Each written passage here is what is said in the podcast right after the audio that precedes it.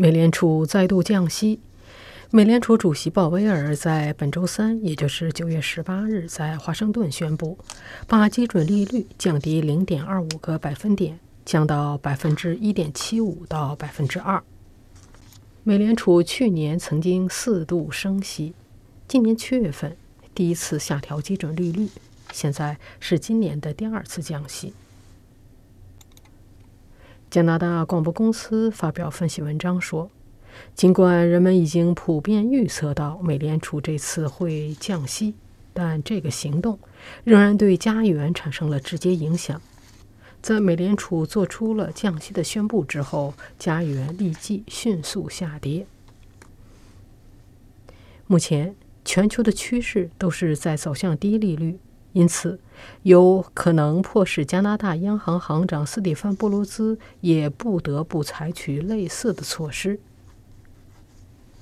美联储主席鲍威尔星期三说：“下调基准利率主要是出于对全球经济疲软以及持续贸易战的担忧。”他说：“做出这一决定并不是因为政治上的影响，并不是因为美国总统特朗普的连续推文。”美国总统特朗普曾一再抨击美联储的政策，并对周三美联储主席的温和降息表示不满。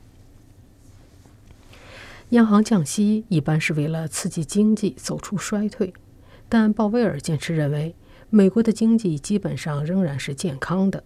他说：“消费者的消费水平是健康的，劳动力市场仍然十分强劲。”鲍威尔表示。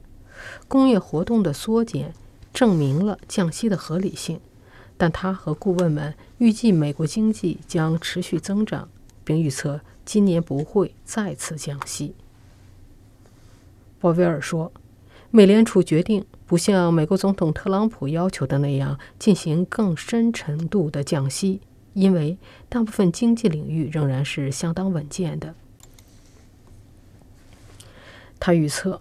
二零一九年和二零二零年，美国的经济增长率将会达到百分之二。他说：“今年是经济良好而坚实的一年。”他还表示，今年夏季进行的两次下调基准利率，主要目的是为了保持经济的继续发展。安大略省科技大学的政治经济学家。斯科特·阿凡诺一直在研究中央银行的政策。他告诉加拿大广播公司，加拿大央行、加拿大银行一直坚持表示自己的政策不受美国央行政策举措的直接影响。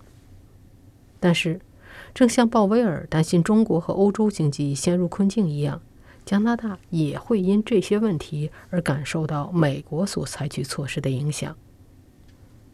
他表示。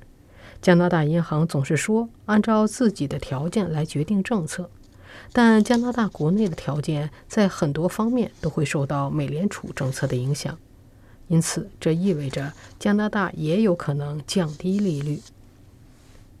斯科特·阿范诺表示，加拿大央行不会立即采取行动，因为一般要等上一段时间，央行才能有所举动。不过，加拿大央行的长期轨迹是降息，而不是升息。当然，也有另外一种可能：如果鲍威尔预测的美国经济增长持续，那么这种经济增长带来的效应很有可能会跨越边界进入加拿大。如果这样的情况发生，这也许会推迟加拿大银行下降利率的必要性。